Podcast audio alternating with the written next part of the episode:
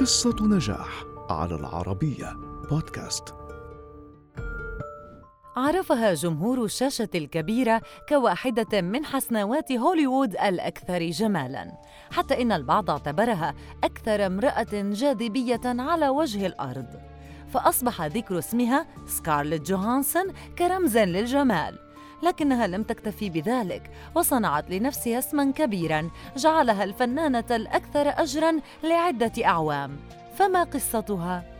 ولدت سكارلت إنغريد جوهانسون عام 1984 في نيويورك لعائلة مؤلفة من أب من أصول دنماركية وأم من أصول بيلاروسية ولديها أخ توأم يدعى هانتر كان جدها إغنر جوهانسون كاتبا ومخرجا بارزا.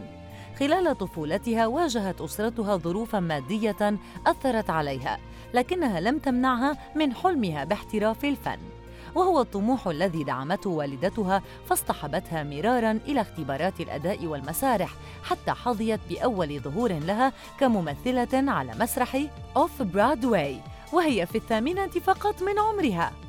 ثم التحقت ببرامج للتدريب المسرحي.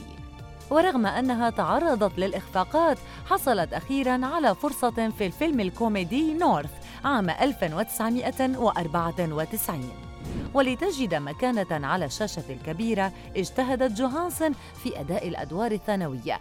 فحصلت على الإطراء عن دورها في فيلم ماني أند لو.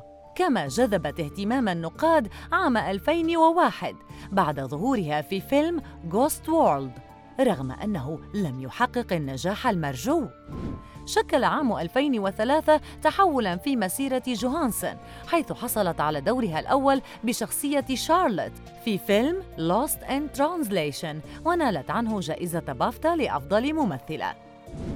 اكتسبت جوهانسون شهرة واسعة عن أدائها أدوار البطولة، فكانت نجمة عرفها الجمهور في العديد من الأفلام مثل لوسي و The Horse Whisperer الذي توجها بجائزة أفضل ممثلة شابة، كما فازت بأكثر من جائزة عن دورها في فيلم Marriage Story، وبفضل الشهرة التي حققتها في فيلم Black Widow لقبت بالأرملة السوداء كناية عن دورها فيه وحصدت عنه جائزة MTV Movie and TV في رصيد جوهانسون نحو 69 عملاً وألقاب كثيرة كأفضل ممثلة وأفضل ممثلة مساعدة والنجمة الأكثر إثارة. وأخيراً حصلت على جائزة الجيل في حفلة جوائز MTV في العام الماضي 2021 وأصبحت الفنانة الأعلى أجرا بين الممثلات العالميات منذ عام 2018 حيث بلغ أجرها العام الماضي 65 مليون دولار. تقدر ثروة جوهانسون بنحو 165 مليون دولار لتكون تلك الحسناء الهوليوودية قد جمعت بين الجمال والمال والشهرة.